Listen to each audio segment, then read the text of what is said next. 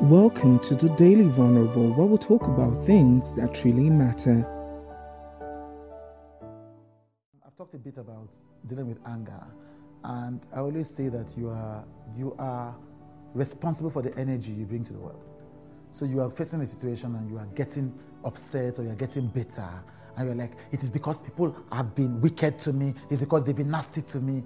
But at the same time as you are reacting in that way, there are other people in the world who are going through the exact same problem that you are going through. And they are not doing it the way you are doing it. They're not reacting with jealousy. They're not reacting with bitterness. They're not reacting with pride and arrogance.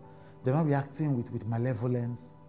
There are other people who are facing that same situation and they are handling it in a better way.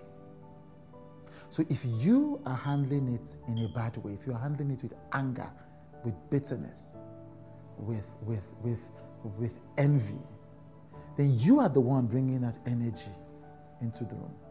You are the one. You are the one making a choice to react in a certain way to a certain situation. And since you are the one making that choice, you can always make another choice. You can always say, no matter what happens today, this is how I'm going to show up. And then you show up in that way. Because nobody else is responsible for the energy that you bring into a room.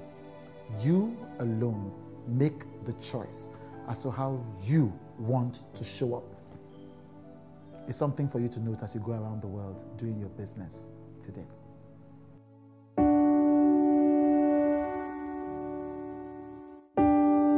Thank you for listening to the Daily Vulnerable with Chude.